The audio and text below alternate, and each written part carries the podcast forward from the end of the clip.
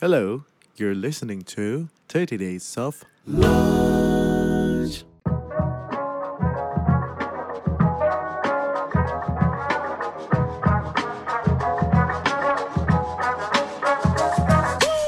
no matter how much machine learning we have, I don't think we can really create original thought without having knowledge in our own minds.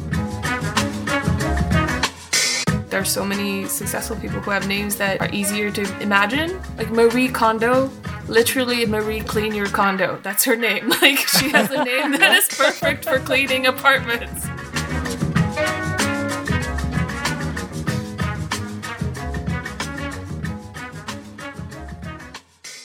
Halo teman-teman, hari ini kita punya satu episode yang spesial banget. Kita kedatangan seorang teman, teman baru dari negara as asalnya IKEA. IKEA apa IKEA sih? IKEA kalau boleh nyebutnya Eropa ya. It's a huge, huge and honor untuk bisa kayak ketemu sama dia. Jadi teman-teman yeah. um, sedikit heads up bahwa obrolan ini akan terjadi dalam bahasa Inggris. Enggak sulit untuk dimengerti, tapi kalaupun teman-teman perlu ngulang untuk bisa lebih paham, gue rasa banyak banget hal menarik yang bisa teman-teman pelajari. Jadi guest kita hari ini uh, mungkin banyak orang yang kenal dari iklannya IKEA, bukan cuma dari negaranya asalnya, tapi iklannya IKEA yang the human catalog. Dia bisa mengingat isi IKEA, katalog IKEA, dites semuanya dan dia tahu sampai foto orangnya, beraknya, harganya, namanya, segala macamnya. He can, she can remember it. Her name is Yenja Wintersoul. Dia ada juga dokumentarinya di Netflix. Bahkan bagian dari dua dokumenter salah satunya adalah Mind Explain dan satunya lagi adalah Memory Games ya. Ya, ya. Um, sedikit preview buat teman-teman apa yang kita obrolin. Sebagai memory champion, gue rasa banyak yang bisa kita pelajari untuk kita apply ke keseharian. Dan Uh, karena ini adalah satu rangkaian lengkap dari acara uh, Decoding Gen Z. Uh, ini juga menarik kita ngelihat kita ngelihat Yenza sebagai orang yang hidup di dua dunia, dua generasi, millennials dan juga Gen Z. Dia membawa values-values yang yang transferable nih Nah, jadi dia kayak orang yang mengkonek, membantu kita untuk memahami cara pikirnya milenial sekaligus juga Gen Z. Uh, jadi hmm. teman-teman hmm. jangan hanya mendengarkan apa yang tersurat, tapi juga coba cari apa yang tersirat dari uh, uh, cara dia berbicara, uh, apa yang dia pikirkan, kenapa dia bisa pikir seperti itu. Alright, without further ado, kita berikan 50 menit, 40 menit ke depan untuk teman-teman menikmati dan hope you get something good from it. Hey. Hey. Awesome to be here. Awesome to be here. How are you, Yänjaa? I'm a little nervous too. How's everything in you're in Stockholm? Yes, in Stockholm, it's uh, very free, no masks, uh, no anything. Um, but it's it's it's fun if you want to be free, and less fun if you're older. Today we're gonna talk about how memories, how you are, uh, the whole thing of memory games, memory thing, what is it you play? What is it? Call it again? Uh, memory games. Is it memory games? Uh, well, yeah, it's a competition. I think the director just thought memory games sounded better than mind games. Yeah. So yeah. sure, it's nice to have a great memory, but I want to ask you, when was the last time you forgot about something? Oh, and what is day. it about? every day. every day. Yeah. Uh, I mean, uh, have we started, or should I just tell you? Yeah. I forget things all the time. Um, I guess like the latest thing I forgot is just where I put my keys or where I put my phone. I forget that kind of stuff all the time. I'm reading one memory book about how to stop doing that, but usually it happens because you're stressed or you're mm, dealing with somebody mm. under the age of 10 mm, and mm. you're just trying to put things here and there and then when you're not focused that's when you usually have uh, gaps in memory so that's when i had I see. Well, yeah. That's something human, even for a memory champion. What was the book called? I mean, how not to forget to put your keys. Is that the whole book about that? no, the book. the book is called "Remember It" uh, by Nelson Dellis, and mm-hmm. uh, okay. it, it, has like one very small uh, chapter about how to not forget where you put things. But basically, the general advice for not forgetting things is Focus. to focus. Yeah. mm. yeah. Speaking yeah. about books, Yenza, um, I noticed yeah. you mentioned the book Moonwalking with Einstein. Oh, nice. Uh, yeah. the, the funny thing is, I read this book as well, but yeah. now, a year after, I'm just as lazy as before in memorizing. so, but you became a memory champion. So, what was the part of Yeah. book that moved you? I think for me, it, it was just I I was in business school and I didn't think it was that fun, and I Uh-huh. didn't want to be in school. And then the it was for me the world seemed really interesting with lots of interesting characters, and so I was just like, hey, maybe I should try this. I mean, this is just some random journalist in mm-hmm, mm-hmm. America. I'm not a random journalist in America. I'm like an Asian kid who moved to Sweden, survived Swedish school. Like I feel like I could do this. Like hmm. you know, I just and then I, I just I'm always curious about different worlds, you know? Like what hmm. is the podcasting world? What is the like uh, poker world? What is the film industry like? What is, you know, and at the time for some reason I was so bored with business school I thought the memory world seemed fascinating. Like guys who brag about remembering every single number in the phone catalog and I don't I didn't even know the phone catalog was still a thing. Hmm. And then yeah so I, I thought it was fascinating and then i tried it and i was mildly good at it and then i i'm very competitive so i was like i could be more than mildly good at this. So so then there were all these characters in the book right? And there's a world ranking and every month i started getting a little bit better and every month i started get surpassing people i had found in the books. Mm-hmm. So it was sort of like I don't know, like you read about some type. I, I I don't have an example, but if you read about like all your superheroes in a book, and then suddenly you start getting better and better than the people you read about in books, then you're like, oh, this is leading somewhere. So it was very inspi- inspirational for me that way. Yeah. I read that you went straight to competition within two months after reading that book, and you won the Yeah. newcomer award. I mean, what happened in Yes. that two months? I don't I don't know if it was two months. I feel like it was uh, anywhere. It was a couple months where I Yeah, just yeah. kind of researched everybody, and I was just very interested and, and and like oh okay you can memorize three thousand binary digits that's cool and. And I was just researching everybody and like kind of postponing joining a competition. But then it was the winter months, so there was no competition. And then somebody was like, hey, there's this tiny competition in Germany. No matter how you do, like people won't judge you because there's so few people. Like nobody knows about it. Whatever, just try it. And then I was hmm. like, okay, I'll just try it. And then I didn't really practice because I thought I could just go and like I could wing it. So then I spent three very stressed months in a German hotel, or not months, days in a German hotel, not leaving the hotel room, just trying to learn the memory systems because it's all systems and all techniques. Mm-hmm. And I was like sweating in the German summer, just like trying to learn the system. And then I came to the competition and I scored pretty terribly. I think maybe hmm. there were 20 people and I ended up in 17th place or something. but I was still, but for one of the disciplines, it was names and faces. I got first hmm. place. And then I was like, hmm. oh, okay. The person who has the world record scored 10 fewer names than I did. Maybe I could actually do this, you know? So I'm always inspired by mediocrity. Right. Have you always been good? I mean, is there anything in the past that's I'm actually good at memorizing stuff. Maybe maybe in school in Mongolia or anything that, you know, spark up from your childhood or something? if you saw my grades, it's all like we have a very simple system. You have like good, very good, very much good, and not okay, and and uh, and it's very hard to achieve not okay. But somehow I achieved not okay in a lot of subjects, and I almost didn't get into university. So it was, it was a very stressful time. And that now, when certain people are like, "Are you sure you had a bad memory?" I'm like, "Yeah, I'm sure." If you want to talk to the university entrance mm. examiner, mm.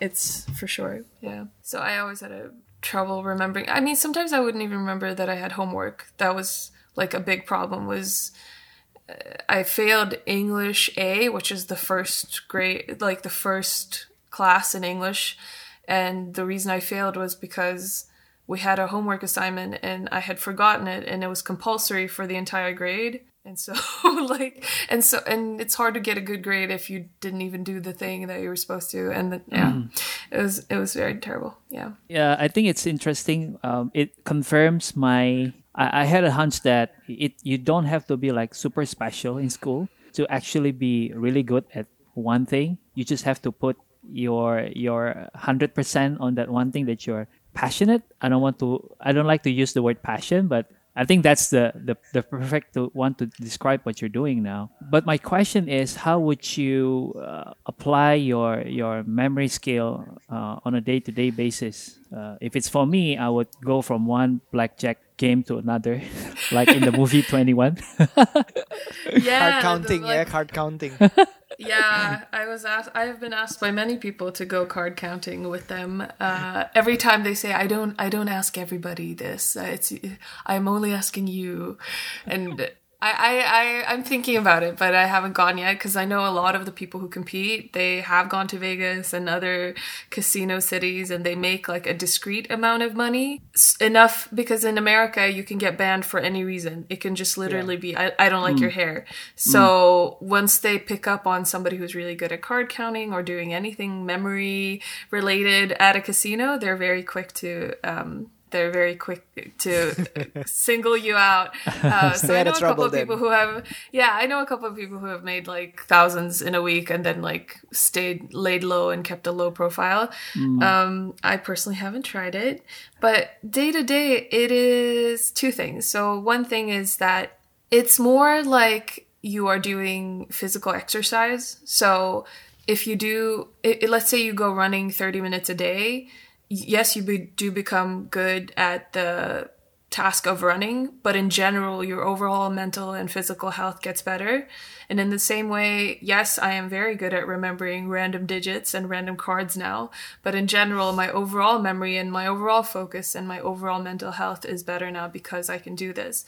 So hmm. it's it's kind of like you're training the ability to be mentally there and memorizing in general. So it's kind of mm. like you're t- training the meta skill.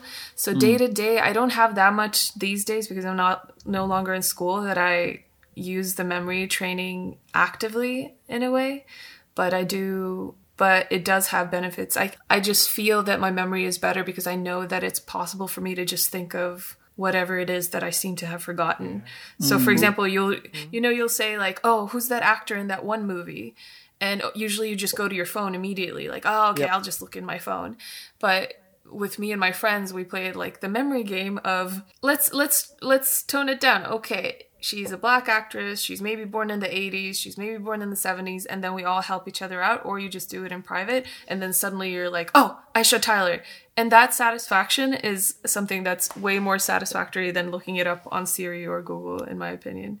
I and that is see. also just like a mini tr- memory training thing that you can do is to not just always resort to using your phone or using the internet for all your answers to life's questions. Mm, mm. Yeah, what what you say is very relatable to what I, I watch in Netflix. Not just not just your show, but the other one uh, called Mind Explained, a documentary called Mind. They, they they have memories, they have dreams, they have um, what do you call it, mindfulness. They have a lot of things that actually memory memorize. Trying to train your memory is like the exercise for your brain. So it's ba- basically it gives a lot of benefits to other sides of your brains as well. For example, like your your mental health, your your focus, uh, your ability to focus, your ability to think. It's not just memorizing stuff. Uh, I think our, uh, our listeners here or the attendees of this um, event should watch that that particular mini series, mini documentary series. You were part of in one of the um, the episodes. I think it's really good. It's called Mind Explained. For me, memorizing name is one of the hardest stuff. I can meet someone in the in a In- in party, opinion. get to know them, and then five minutes after, when I met them again, I'll I'll completely forget what's their name. but are you good at remembering faces? Yes, uh, much better in memorizing uh, faces. Yeah. That's uh, funny because it's a there's a study about like recognition versus recall.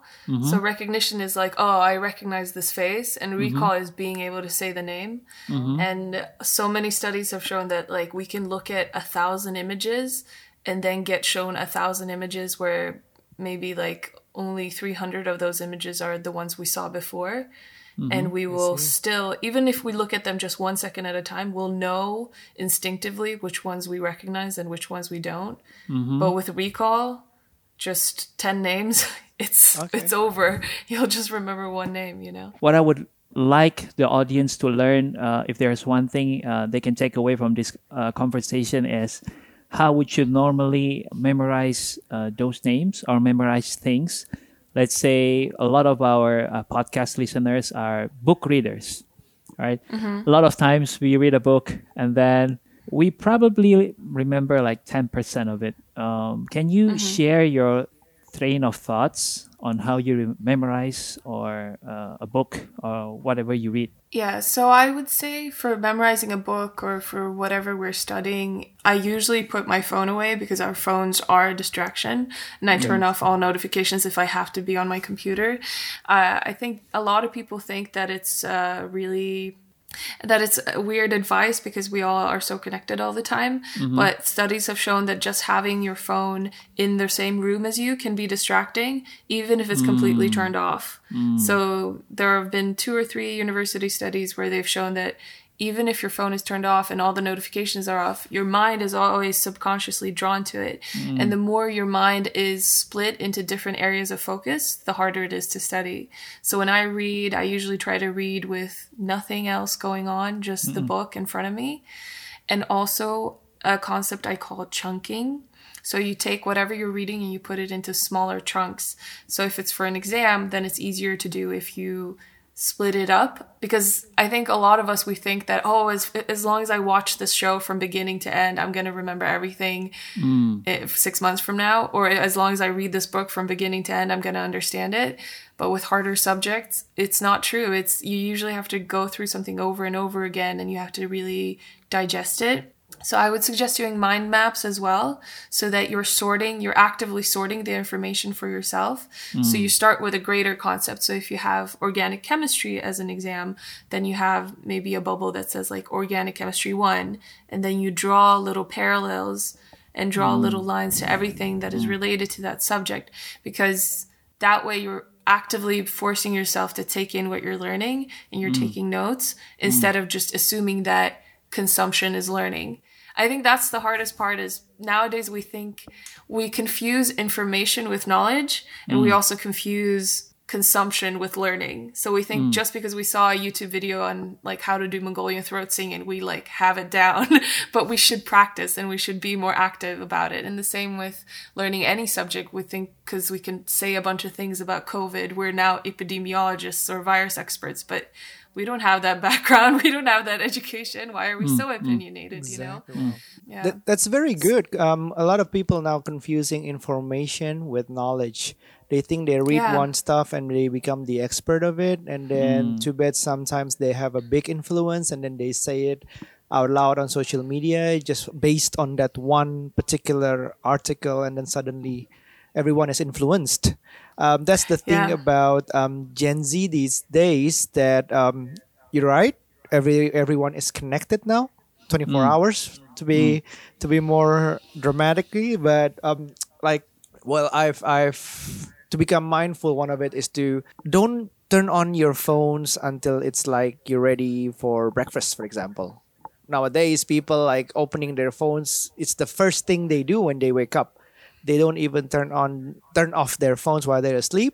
If they're on just like four five six in the morning just open it up and then suddenly um, you're into it. You're connected. You're all those notifications all those in and then you're sometimes you forget on what you what you should do that day. Sometimes you you can't focus anymore. These distractions these um, connectedness can be good and bad in a way I mean, uh, Gen Z is all about connected, right? They're born with um, internet Yeah. exists. We- We're talking about memory. Back in those days, my school, if you can memory, if I have a good memory like you, I'll be acing through all the subjects. I mean, everything in the school is based on memorizing stuff. It's all memorizing. What dates is this war? Who's the president of this? You know, year of period or whatever country, it is. yeah, yeah. I mean, I mean, it's crazy. But now it's it's everything is Googleable, you know, searchable. Uh, everything is safe on your phone, on your computer. Um, Gen Z, I assume, would like argue, um, why do we need to memorize those things? We have these technologies. We have these. Everything is easy now. yeah, why do we everything need to is easy and memorize harder, those right? things? We have these. Yeah. So I uh, just a quick story. My uh, one of my siblings, uh, she's uh, at the time she was 12 years old, and I asked her. She was like, "I mean, what did? Why didn't you just Google things when you were in school?" And I said, "Oh, because I didn't have a smartphone." And she goes, "You didn't have an iPhone in school?" And I said, "No, I didn't. You know, the iPhone was wasn't always around." And she she goes, and so and so then I say like. Wait, when did you when do you think the iPhone came out? And she goes 1945. That's her under her idea of when smartphones came out was 1945. And I asked her to motivate her answer and she said, "Oh, you know, cuz like there was World War II and probably they needed to spy on each other, so they made the smartphone." And I was just like, no, darling, I barely had color. Like TV, phones yeah. back in my day had like two two colors. It was green and black. Mm, Um, but to answer your question, I think the th- the thing is, in the future, it'll all be about empathy and compassion and memory, and a lot of it will be about human memory, right? Because it's it's not necessarily about being able to say who was the president of Indonesia in XYZ Mm. year or who mm. was it's a you know? It's not necessarily about having this like wikipedia like knowledge that you can access on actual wikipedia. It's more about being able to extrapolate and draw human connections between different areas of interest. So if you are for example if you're a yeah, there, there are so many things where you draw from different industries. So, say you are very interested in the medicine world, but you're also very interested in finance. Uh, and then maybe you're also interested in biology. Uh, somebody who I think got the Nobel Prize, don't quote me on it, but I think got the Nobel Prize, found a way to use a, a bio, a biological part of jellyfish to absorb to absorb uh, liquids and then that helps like you know the diaper industry and all the other industries. Mm. And you wouldn't think in these different desperate you can't just google okay what would be a cool thing to get the nobel prize for? You know you have to you have to draw parallels from different places and that can only mm. happen i think in the human mind.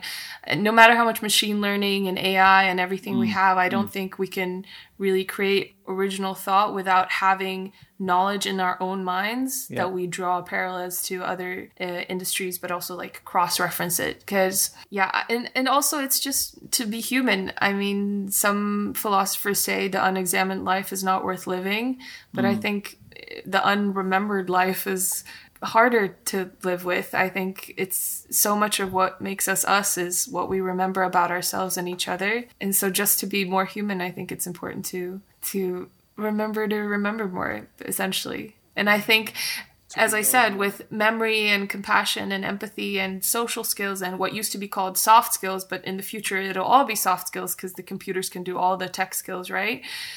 I think for me at least, I notice in general that people appreciate it more. It creates better of a company or culture and dynamic at school, at work, at, for individual projects. If you're like, if you remember things about people, but also you remember more emotional things that maybe isn't available in a database. Like if I say this word, it triggers Ario. Like it's not gonna, it's not, there's not gonna be a spreadsheet where I can Google all the things that make you happy or sad or, you know, and, but if you do pay attention, I think it generally creates for more positive return on investment, both emotionally, but also financially, um, for companies and for school and for what you're learning and for group dynamics for everything. And so the more you memorize, the better it'll be, basically.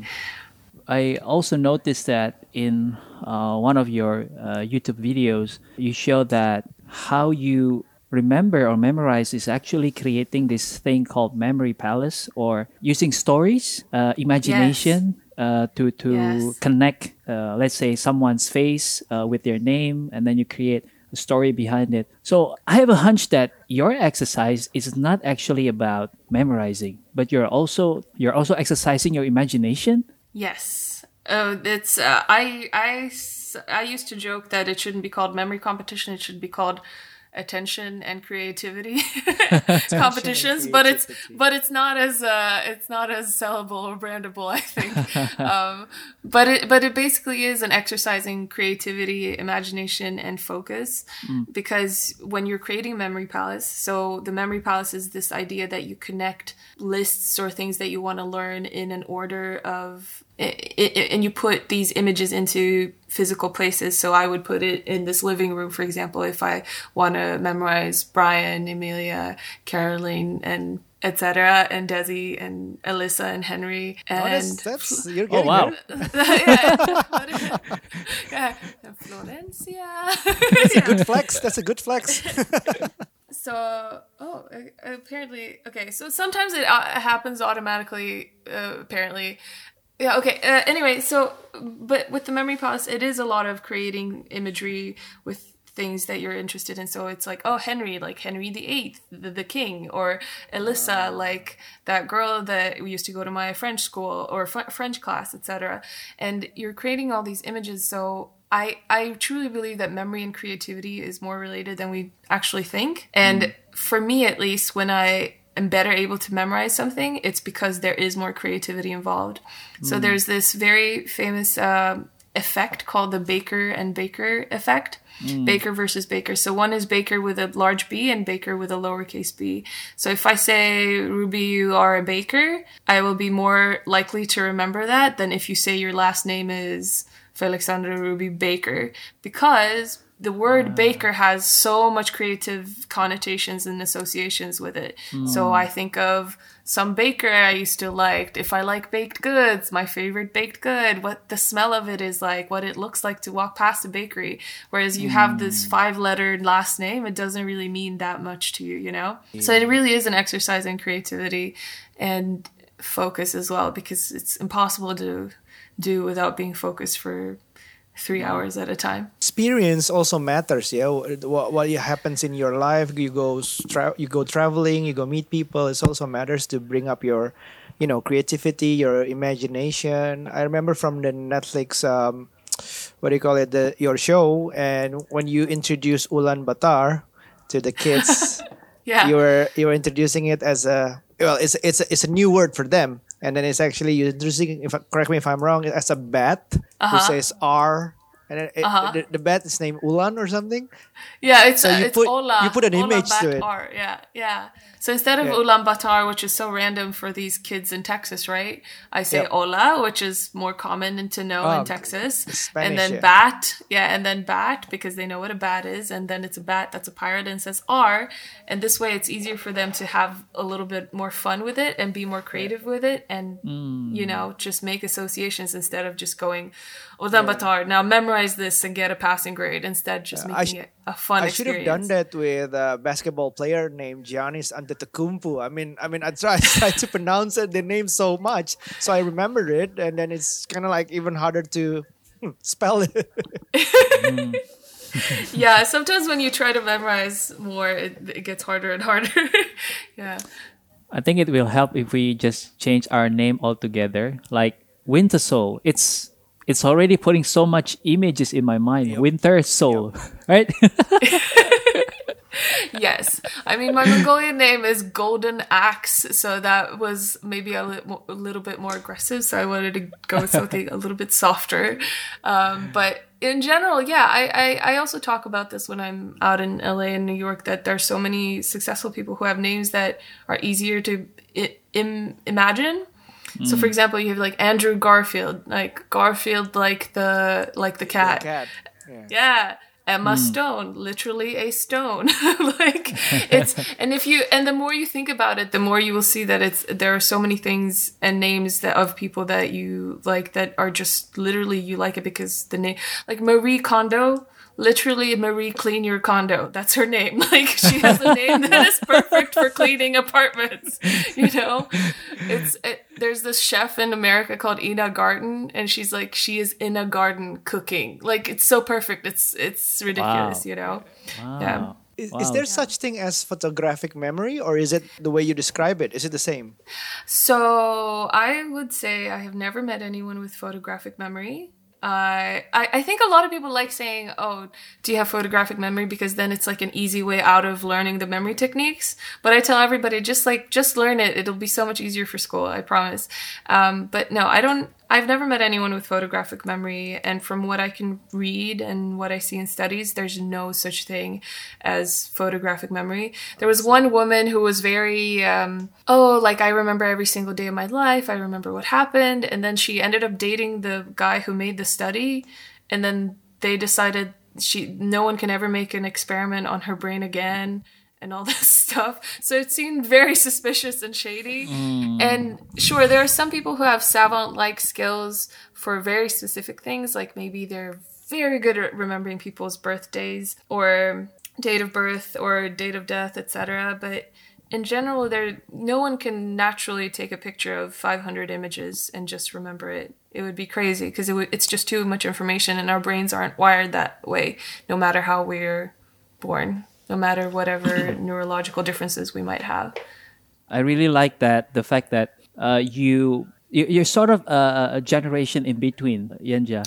So Yes. you experience the a little bit of the millennials, and then you experience a little bit of the Gen Z. So Yeah. I think tonight you are a bridge that helps us connect or understand the Gen Z, which I would like to call the TikTok generation.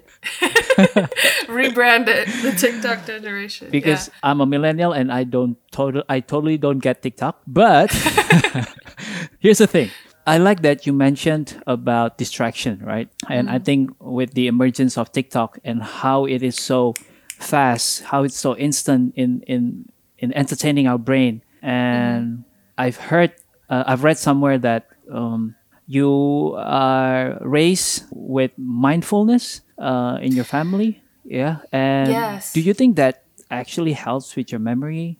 Yeah, I think mindfulness and memory are more strongly connected than we think. Yeah. Um, so, mindfulness is basically the idea that we are in this present moment, like maybe not giving it 100%, but at least all of our attention to whatever it is we are doing right now. Yeah. And I, I love, there are so many studies with mindfulness and meditation that I think are fascinating, first of all. But I think it all, to, to make this simpler, I, it started with my great grandfather. He was a Buddhist monk. He fought in World War II and all this stuff. And he had to, yeah, and, and it was very difficult for him because he- it's he's a Buddhist monk and now he has to be in a war, right? Like he would literally, there would be a fly and it would come and sit on his cheek and he wouldn't touch it or slap it. It was just like all living things deserve life. Wow. One time somebody walked into his uh, yard and stole a cow in the middle of the night and we were all really pissed off. And his only reaction was like, I guess the rightful owner found the cow. Wow. And, I, and I said, How can you be so chill? I didn't say it in those words, but maybe in Mongolian I did say, How can you be so chill? And he said, uh, Well, I would. I am not desperate enough to go into the middle of a night and steal somebody's cow. I guess that man needed the cow more than I did. so a level of uh, calmness and Buddhism that I don't have. But um, but the mindfulness, it's it's you can feel it. It's it, it's kind of kind of now nowadays the word contagious is very bad but you can you can feel it. Like when you have a teacher who's just there to get their paycheck you feel that versus a teacher who is maybe also there to get a paycheck but is there for you and wants to teach you english or wants to teach you uh, the language or wants to help you with math. You can really feel the difference. It's the same as when you walk into the doctor's office and the doctor has already decided what you what you have and they're kind of just brush it off and they just want to get to the next patient yeah. versus um, somebody who's really listening to you when you say no really this has never present, yeah. happened. Yeah and you can feel that presence. For some reason we have this innate uh, poss- ability to sniff out when somebody's present or not hmm. even through zoom i think. But hmm. that mindfulness is interesting because there have been studies where people eat food and they're very present with the food. They don't watch a show they don't play a game they just eat the food and then there are there's another group of people who eat the food but they read little articles about food. Maybe they watch a tiktok about, about food. Not sure exactly how the study was done. And then the third group that's allowed to do something completely different while they're eating. And what you see is that the people who were mostly there had stronger memories of the food but also don't eat as much. They don't hmm. overeat. They don't snack. And they hmm. feel more happy with their food even if hmm. it was the same food. So i think that It's with mindfulness eating, right? Yeah, mindful eating, mindful living, mindful breathing, mindful talking. It's I think it's easier for you to remember more when you are when you are here because it's really hard to remember something when you weren't even there in the first place, right? It's mm. A lot of the time people will say, "Oh, I don't remember people's names when I go to a party," and sometimes it's because they literally have a very hard name like Yänjaa, and then you're just like, "Okay," filing it away under difficult names. uh, but sometimes it's because you're stressed or because you're thinking about what an impression you're going to make. I remember this one man that I met twice and I forgot his name the second time. I forgot that we had shaken hands, but he was like, "It's okay," because last time we met, it was under very stressful a stressful situation. And I mm. think when we are like, "Oh, do I look good?" or "Do like, what is this person like? Who does this person remind me of? Did I shake his hand properly? Should we not shake hands because of the current times?" Like, there's so many thoughts in your head, right? So what when you're that distracted, it's harder to take in the information that's coming in because you're thinking so much about what you're putting out. If that makes sense, mm. yeah. A, a famous monk called uh, Mingyur Rinpoche. You, you must heard of him before, No, right?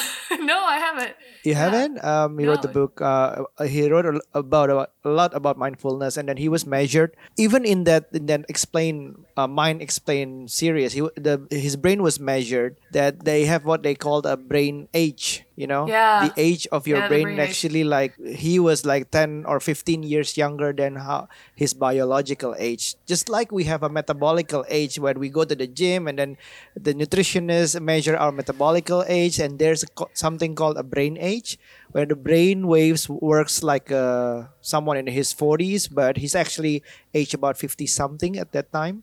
So Oh, wow. because he's he, he practiced mindfulness, his memory is good, he's all very happy, you know, uh, monks. yeah, just yeah. steal my cow, man. It's fine. yeah.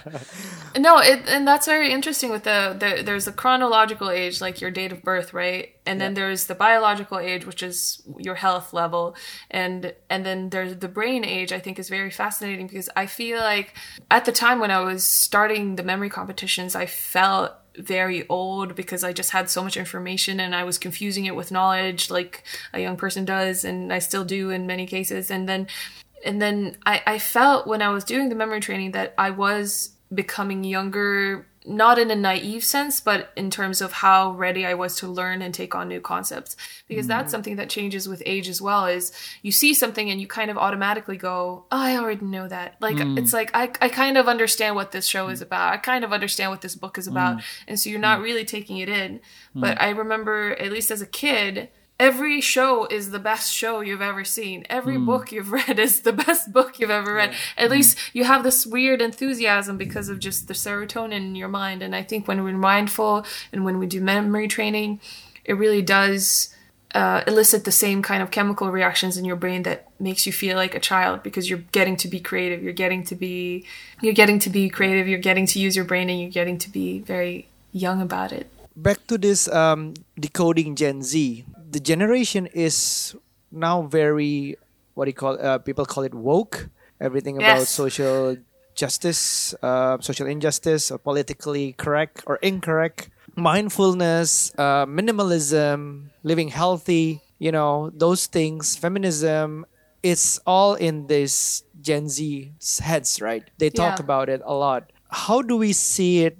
How do you see about it? I mean, how do you see in the future that how this Gen Z reacts to this all woke and social justice things? Like one of it, you talk about mindfulness. I mean, I mean, a lot of young people practice yoga now and meditation, yeah, mindfulness, and all those things. So, what do you think? What do you think about it? Yeah, I I think the white I think the woke culture in general i- is a great step towards being more progressive, especially when it relates to like being more aware of mental health, physical health. I mean, I didn't think that there was going to be huge movements on like Southeast Asian and Central Asian social media about mental health movements because in general, I feel like the culture is more like everybody's happy, everybody is good, like don't pretend you know don't talk about this and so when you see that upheaval massive societal upheaval that i think we can see everywhere in our entire world right now it, it is positive but it does come with a lot of cost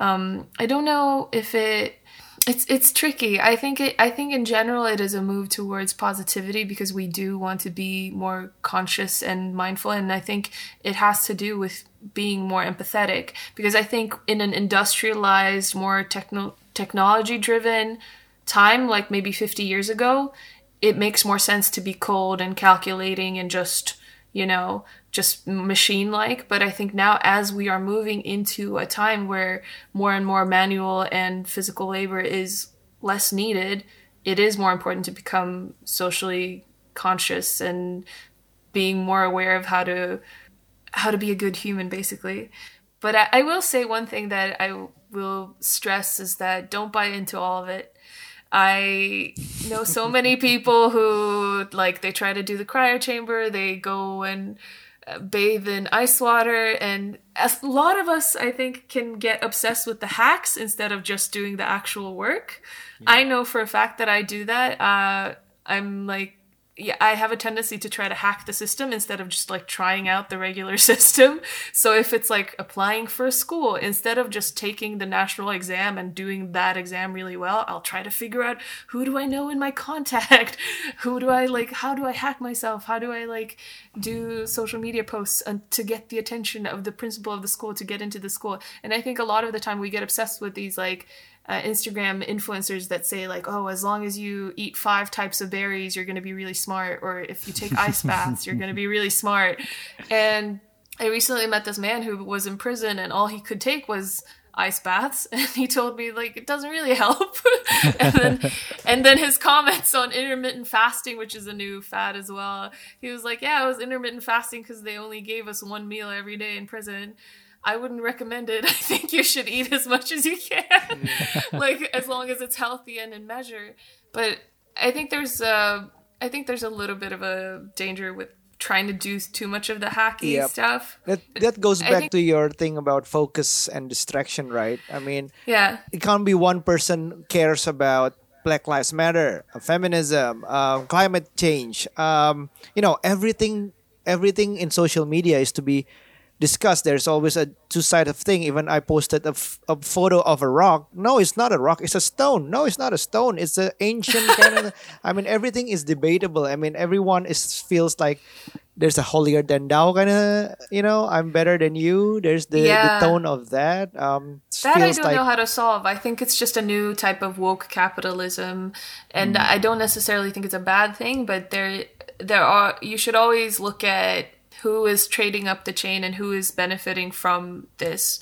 For example, in Sweden, there are a lot of debates that are happening, and usually it's very rich white women who sees the opportunity to say, "Oh, well, I feel bad, therefore I should get this job, etc." And I think we should be careful about thinking about actually who are we trying to help and who are we trying to harm and why? Because it's so much easier to have to try to cancel somebody in Indonesia that you feel like you are very close cancel to culture, is yeah. yeah instead of canceling somebody who's maybe a very famous politician who is actually in charge of making your life difficult you know I think there's there's a lot of that and I think the distraction when it comes to woke saviorism can sometimes distract from what we should be focusing on. Usually, True. most often, it's po- political systems. It's mm. it all usually goes back to political systems and voting and and doing what you can if you can't vote, etc. So it's just about mm. being focused.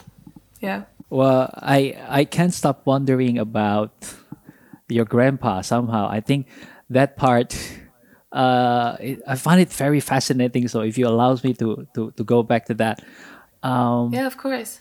I mean, you you experience it uh, firsthand how a Buddhist monk with his mindfulness.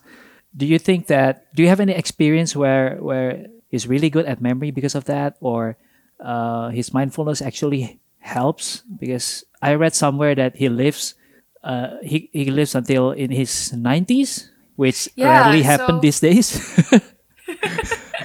yeah, uh, he he reached 90 something and I think everybody said that he had a really good memory and very, very little signs of memory deterioration until maybe the last three months. And I can attest to that. I didn't see him the last year he was alive, but he was always very clear headed. He recognized every single person who walked in to get a blessing or to get a reading or to get a mantra or to get some text read. And he was always very clear headed, and so was my grandfather, his uh, son.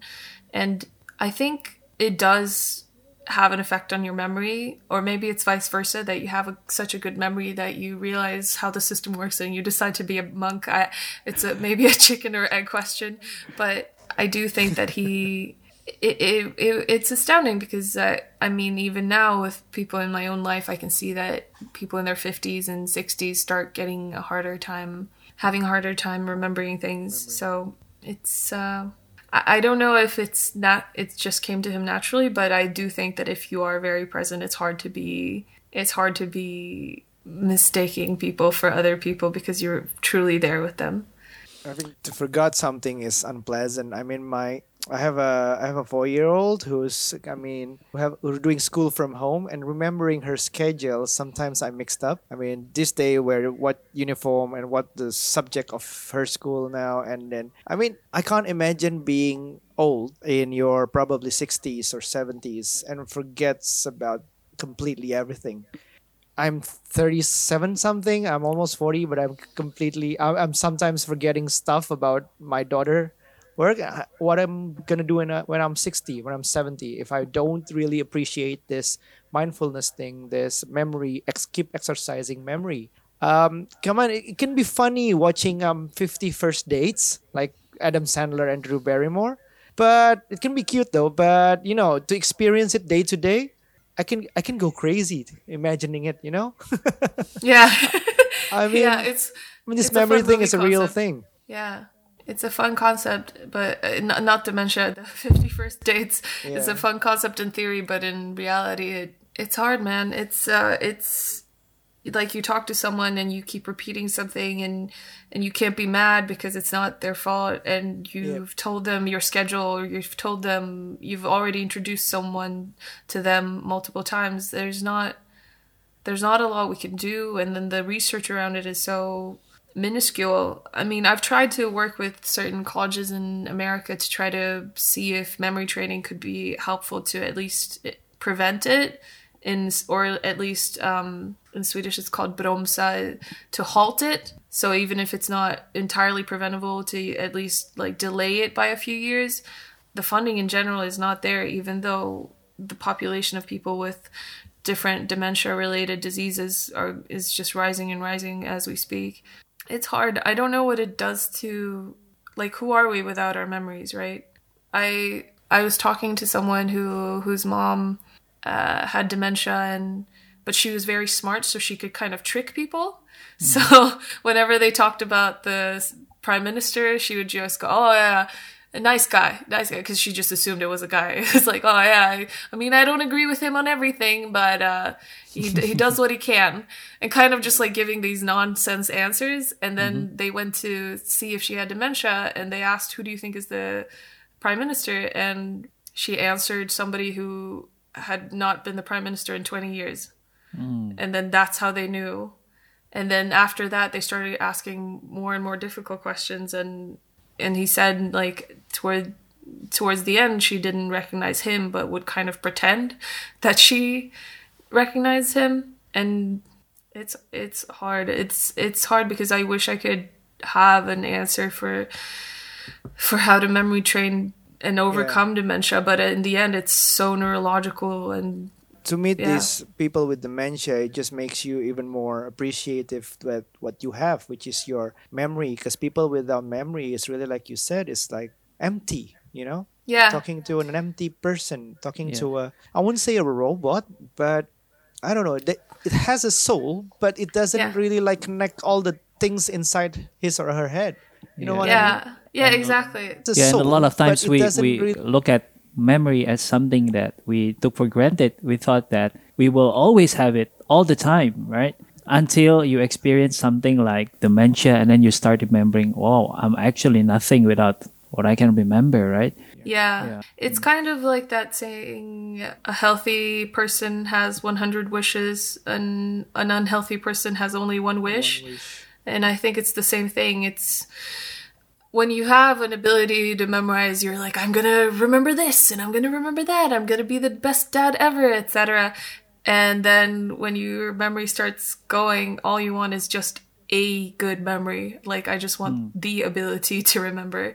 And so hmm. I think it's a lot of mindfulness is also about appreciating what we actually do have. Hmm. And while we have it, we should use it. Same as like while we're physical, physically healthy, we should use it in a preventative way, but also to enjoy our bodies and to enjoy our minds and to enjoy what little time we have on this earth as long as we can. Because we never know. I have a friend who is fine and then he had discovered he had a muscle disease in his 20s and just everything just can change in a second and we i think this year has been a very very hard teacher on the fact mm. that everything mm. can change in a very mm. short amount of time.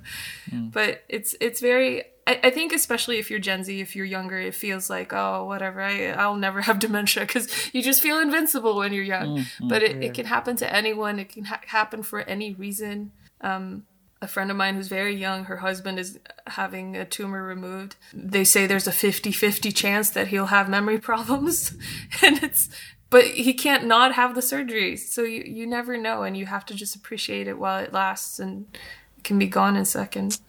So for mm. sure. yeah, you never know how much you need it or how much you love something, someone before it's gone. If it's in, in form of memory.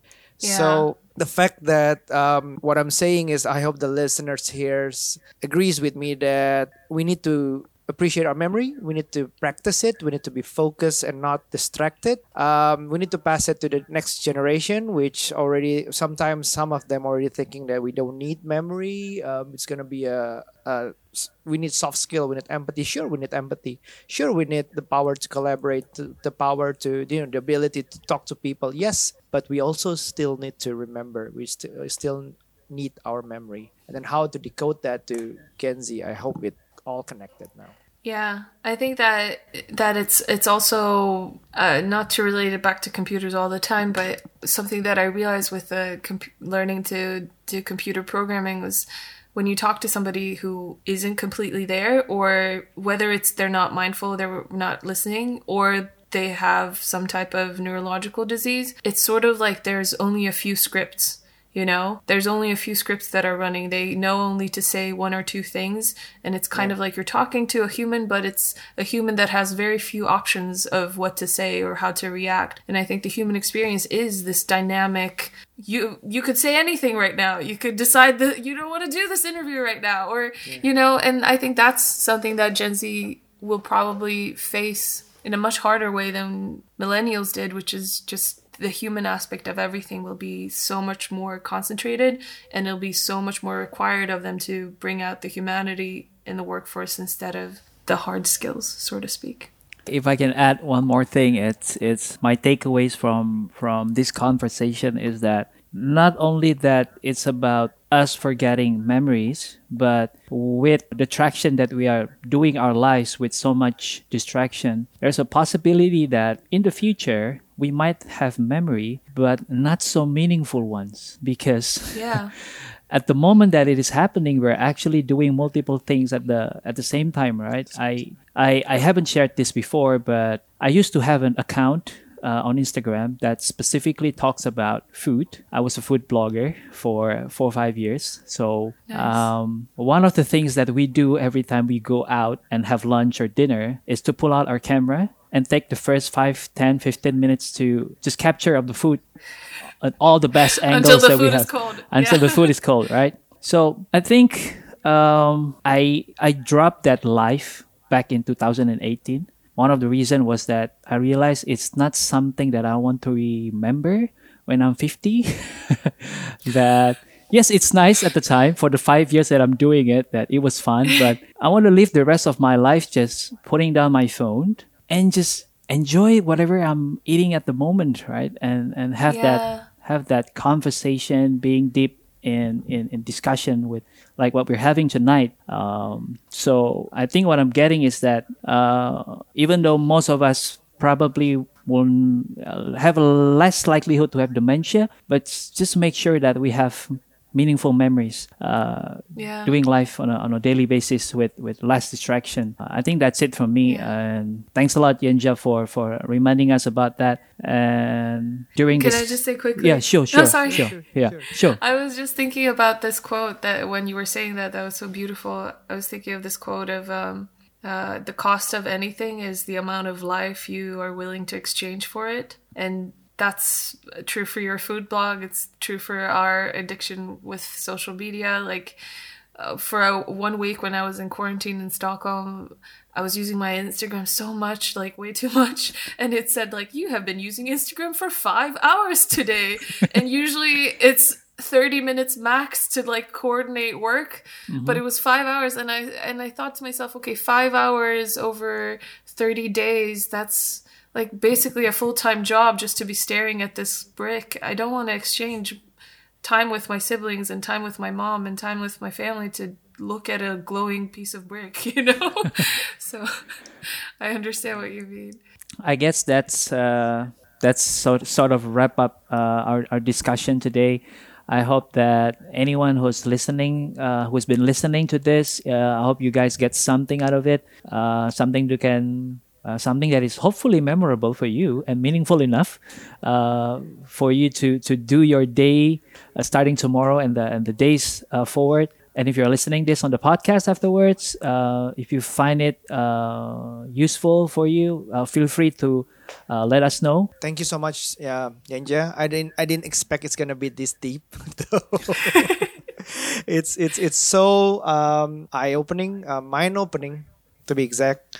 It- It's Yeah. good to have to have you in the show, to have someone in the same you know frequency once or whatever we we hope for the future for the generation Z. And I thank so much for JCK for making this happen. I, I never would have thought, never would have thought meeting you, mm. online meeting you. Mm. So nice, yeah. Thank you so much, JCK, for making this happen, and for, and for, oh, and you guys, thank you for eh, asking excellent questions and sharing so much with me as well. It's, it's always nice when I'm not the only one talking, even though there was a lot of me talking. yeah.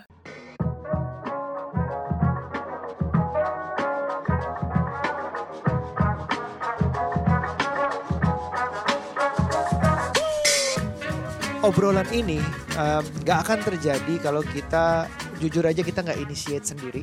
Kita diajak, kita berterima kasih banget sama JCK Enterprise yang pernah ngundang kita juga di acaranya mereka namanya Brainstorming yang volume 2. Waktu itu kita masih bisa traveling ke Surabaya. Nah, ah, sekarang tadinya kita harusnya ke Sweden, cuman ke Stockholm kita harusnya, cuman nggak karena pandemi ini, Ci. Tapi kita thank you di sini kita udah punya Johan yang menginisiasi, eh, merupakan founder dari JCK Enterprise. Uh, dialah yang menginisiasi kita akhirnya bisa ngobrol dan kalian teman-teman bisa ngedengar hasil obrolannya itu. Um, Johan ada di sini. Hai Johan, Hai Ruby, Aryo. gimana? Um, ceritanya gimana awalnya? Mungkin ada background sedikit. Kok bisa sih Yenja? Ya, jadi uh, behalf of my partner also, Selo. Jadi kami berdua itu sempat ikut Idea Fest dan pertama kali kami melihat videonya diputar di salah satu session uh, pembicara di Idea Fest waktu itu sekitar tiga tahun yang lalu dan karena suka banget sama pribadinya Yenja, uh, saya sering pakai video IKEA yang Human Catalog itu di workshop-workshop branding saya. Kebetulan memang di JCK Enterprise kami me- menganut emotional branding with humanized brand. Jadi kami ingin brand itu harus menjelma jadi manusia. Dan kami wow banget melihat bagaimana katalog IKEA yang adalah benda mati itu bisa dihidupkan dalam rupa manusia yaitu Yenja. Dan dia bisa hafal seluruh isi produk di sana dan tiap kali aku show video itu ke uh, di universitas, di bisnis, di segala macam forum, itu mereka selalu amazed dan wow sama sama Yenja. Dan aku juga nggak pernah bosen. Dan ya uh, sama dengan waktu kita pertama kali approach Ruby Aryo di brainstorming volume 2 sama Ernest Prakasa juga beberapa waktu yang lalu, lalu yang terakhir ini Yenja Um, kalau orang Surabaya bilang tuh bondo nekat, ya udah waktu yang lalu aja make it happen aja kontak aja. Bonek um, ya, bonek. Kalau orang yes bonek. Jadi pokoknya uh, perkenalkan siapa kita, lalu apa yang uh, menjadi kerinduan kita atau tujuan kita mengadakan hal dan menunggu jawaban sambil berdoa dan ternyata memang direspon oleh Aryo, oleh Ruby, oleh Ernest dan terakhir ini oleh Yenja. Kami sangat wow banget dan bersyukur banget kami bisa membawa uh, Yenja Winter Soul dan 30 Days of Land sama komunitas kami di Surabaya, uh, clients, partners, vendors dan lain sebagainya. Yenja Wow. Winter Soul Wow, dan 30 thank Days you. of Land Thank sama you so komunitas much. kami di Surabaya. means a lot to me. uh, Thank you so clients, much. Wow, thank you banget uh, Johan for remembering us and mempercayakan kita untuk untuk uh, lead the conversation. Um, tapi how how can I rem, uh, don't remember you because I always listen to your podcast guys. so always remember and Ruby. ya ya ya dan uh, senang banget gue juga sempat diajak untuk sharing di podcastnya Johan juga ya Pintership ya. ya, dan itu terinspirasi dari kalian. Wow, wow, that's cool. Gua gua senang bahwa one good thing finally lead to another dan keep on giving positive impact. Um, satu yang pengen gue lakukan selama mungkin 10 menit, 15 menit ke depan uh, supaya bisa wraps up sesi ini uh, dengan baik adalah apa yang masing-masing kita dapat. Karena menurut gua dari obrolan tadi setiap dari kita tuh bawa pulang sesuatu yang berbeda. Nah ini yang gue pengen nambah memperkaya uh, pemikiran teman-teman kita. What do you What do you get, Johan? Oke. Hmm, pertama memang ya aku bisa me- menyaksikan sendiri perwujudan dari era Society 5.0 di mana uh, acara-acara brainstorming itu selalu terjadi karena dukungan, dukungan dari Hmm. Uh, pertama JCK People ya tim internal Ya. kita selalu bilang tim Ya. kita tuh klien internal kita lalu ada klien eksternal yaitu kli- uh, literally clients ya mereka jadi Hmm. sponsor bahkan Ya. uh, tidak mudah untuk bikin acara brainstorming volume 4 ini di pandemi ya karena ketika Hmm. pandemi terjadi itu banyak yang yang ekonominya juga uh, kurang baik tapi ada beberapa klien-klien yang tetap stay sama kita dan mereka bahkan tetap jadi sponsor untuk acara ini make it happen juga untuk 30 Hmm. Days of Lunch yang juga eh, ya tanda kutip eh, ini ya say, eh, directly say yes juga maksudnya eh, sangat mempermudah kita juga untuk make it happen karena begitu saya dapat kesempatan Yenja Winter Soul ini uh, deal